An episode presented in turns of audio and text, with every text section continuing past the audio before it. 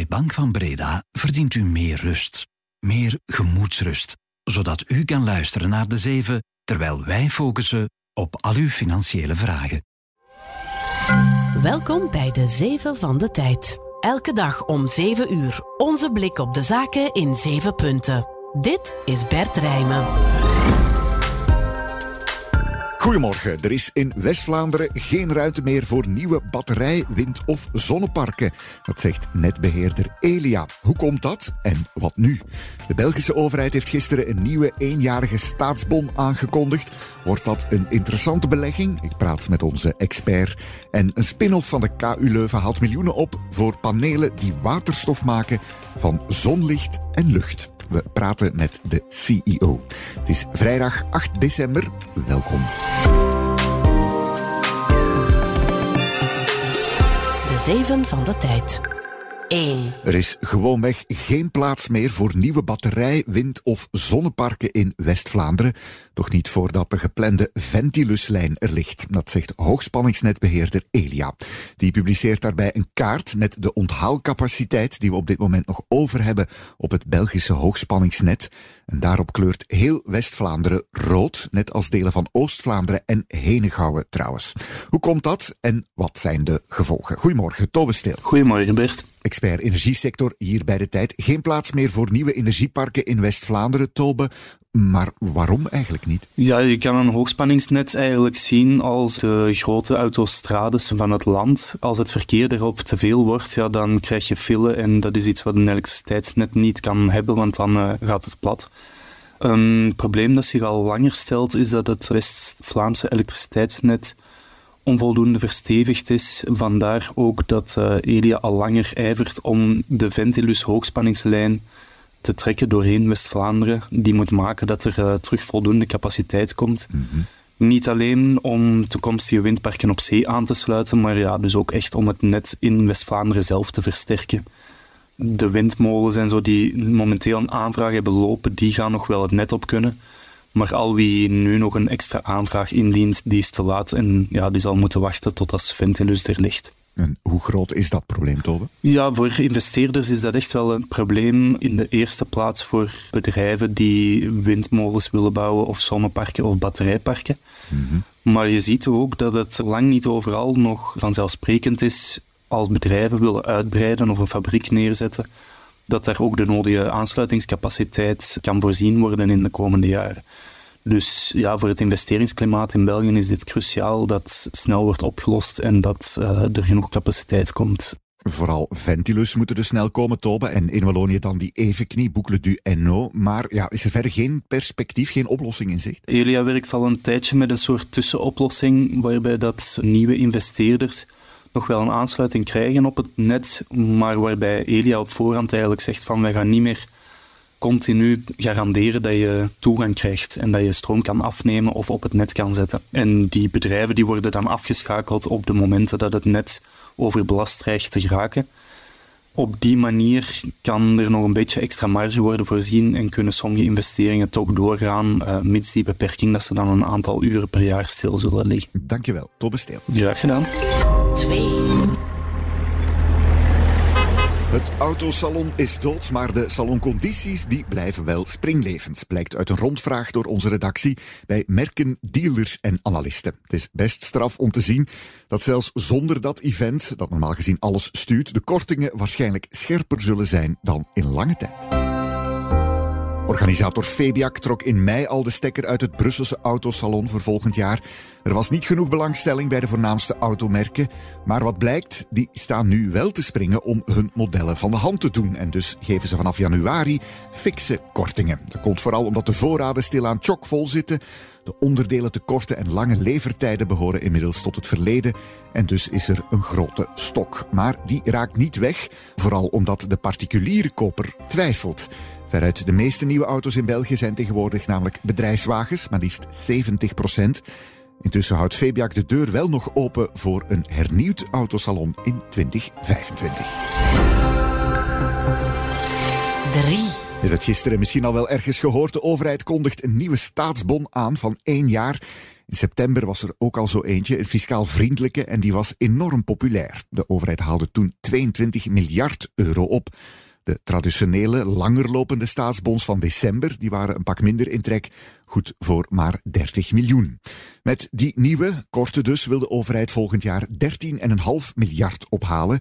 Maar wanneer komt die er precies en wordt die dan opnieuw fiscaal vriendelijk? We hebben er eigenlijk al wel een heel goed idee van. Goedemorgen, Wouter Vervenne. Goedemorgen. Collega van de beleggerredactie hier bij de Tijd. Uh, minister van Financiën van Petegem had het er vorige maand ook al over op ons event Finance Avenue. Een nieuwe eenjarige staatsbon. Uh, ja, Wouter, is hij er dan al voor heel binnenkort en wordt hij dan ook opnieuw fiscaal vriendelijk? Eh, de precieze timing ligt nog niet vast. De schatkist geeft vier keer per jaar uh, staatsbonds uit. In maart, juni, september en december. Mhm. Ook of hij fiscaal vriendelijk zal zijn, is nog niet ja, beslist. Uh, nu, Jean de Boete, de directeur van het agentschap van de schuld, zei dat hij ervan uitgaat dat hij opnieuw fiscaal vriendelijk zal zijn. En eigenlijk, volgens de huidige plannen, is een fiscaal vriendelijke uitgifte alleen mogelijk voor 30 juni. Dus dat zou betekenen dat als hij fiscaal vriendelijk is, dat hij dan normaal in maart of juni wordt uitgegeven gegeven. Met fiscaal vriendelijk, Wouter, bedoelen we een lagere roerende voorheffing, 15% in plaats van de gebruikelijke 30%. Uh, eh, dat bracht in september een netto-rendement op van 2,81%. Zal het met die nieuwe eenjarige staatsbond dan ook zo zijn? Als de marktrente even hoog is in maart volgend jaar als in september, en die is opnieuw fiscaal vriendelijk, ja, dan zal dat opnieuw een netto-rendement van 2,81% zijn. Mhm. Maar ja, de jongste weken is de marktrente toch wel wat gedaald. Uh, nu, uh, het is natuurlijk koffiedik kijken wat er in de komende maanden zal gebeuren. En ja, iemand die geld te beleggen heeft, moet ook niet noodzakelijk wachten tot in maart. Want ook vandaag zijn er ja, nog andere obligaties die ook veilig zijn. Uh, met een netto-rendement dat hoger is dan dat van de staatsbonds waarop men deze week kon inschrijven.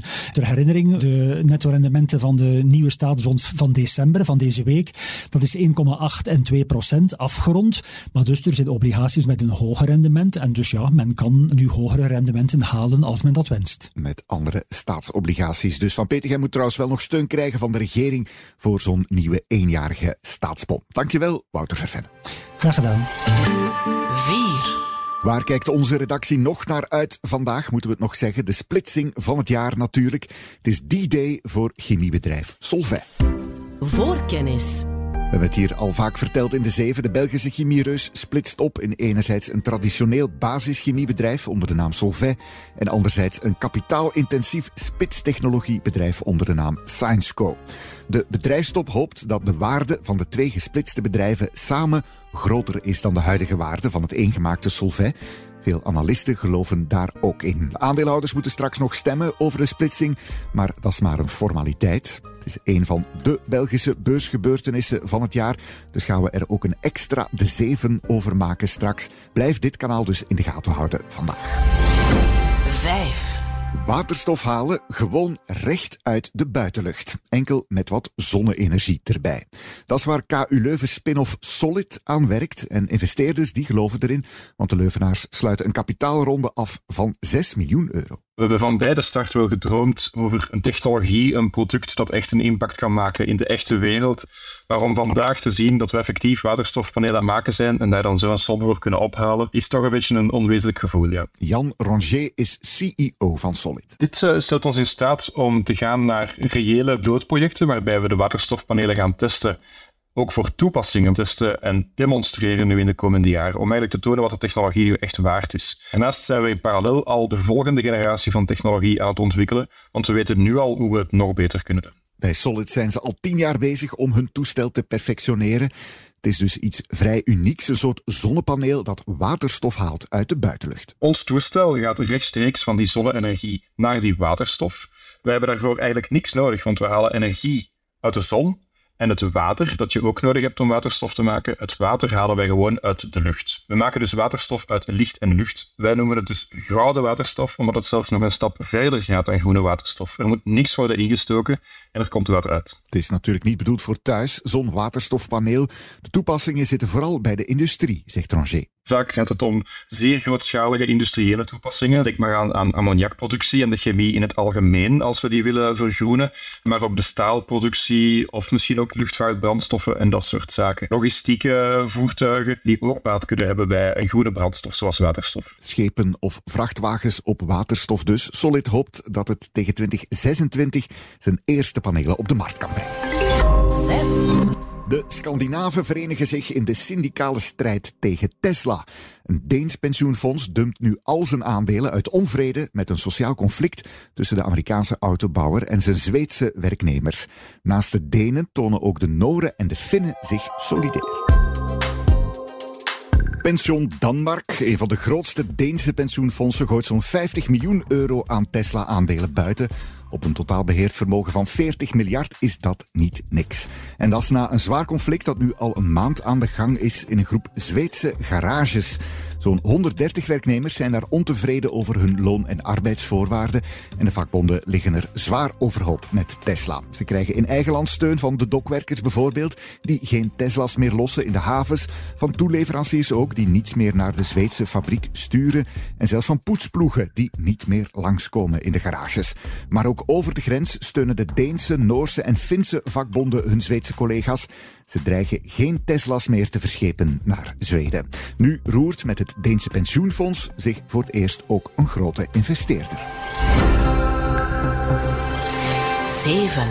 The winner of Ultimate Game of the Year 2023 is Baldur's Gate 3!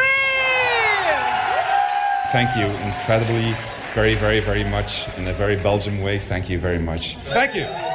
Thank you in a very Belgian way. Sven Vinke van game studio Larian neemt met zijn ploeg de prijs in ontvangst voor de ultieme game van het jaar op de Golden Joystick Awards afgelopen maand in Londen. Die ultieme game heet Baldur's Gate 3 en afgelopen nacht was het weerprijs op de prestigieuze Game Awards in Los Angeles, zeg maar de Oscars van de gamingwereld. Daar kaapten de mannen van Larian zes prijzen weg, waaronder ook opnieuw Game of the Year. Dat opent waarschijnlijk wel weer wat deuren. Kan het Belgische Larian uitgroeien tot een echte succesvolle game multinational? Goedemorgen, Wim de Preter. Goedemorgen Bert. Technologiejournalist hier uh, bij de tijd. Uh, jij hebt voor onze weekendkrant een stuk geschreven over Larian. Ik heb vroeger zelf heel veel Civilizations gespeeld. Uh, verder ben ik een beetje een noob. Dus voor zij die het niet kennen, Wim, wat is Baldur's Gate 3 en waarom is het zo succesvol?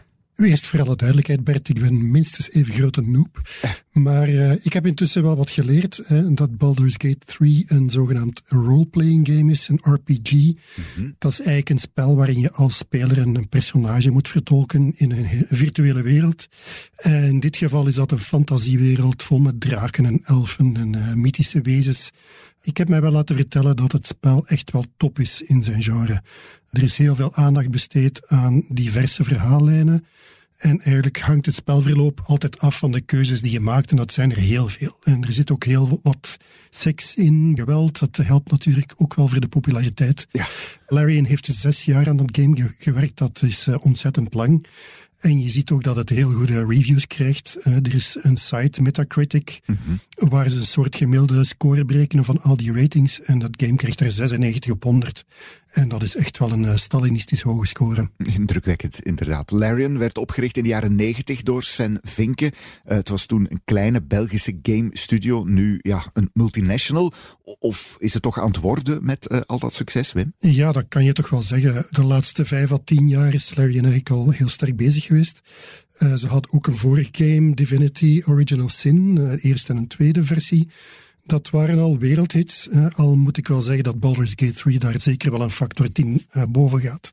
Ja. Larian heeft een kantoor in Gent, maar ze hebben ook nog kantoren in, in vijf andere steden in heel de wereld. Tussen de 450 en de 500 werknemers. En ook niet onbelangrijk, een paar jaar geleden is de Chinese Reus Tencent in het bedrijf gestapt. Mm -hmm. Die hebben een belang genomen van een 30 procent. Dus ja, ik kan wel zeggen, als het al niet het geval was, dan staan ze nu echt wel in de, de top van die gaming studio's. Wat men dan noemt een triple-A-studio, echt uh, de absolute top. Een mooi Belgisch succesverhaal. Dankjewel, Wim de Preter. Graag gedaan. Benieuwd naar de hele geschiedenis en business achter Larian?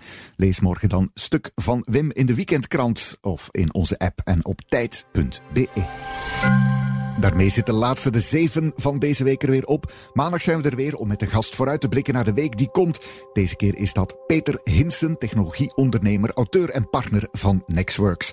En als je dit weekend nog vijf minuten op overschot hebt voor ons, dan kan je ons helpen om beter te worden. Ik laat de zeven producer Roan van Eyck het even uitleggen. Yes, merci Bert. En goedemorgen. We zijn hier intussen al bijna twee jaar bezig met de zeven.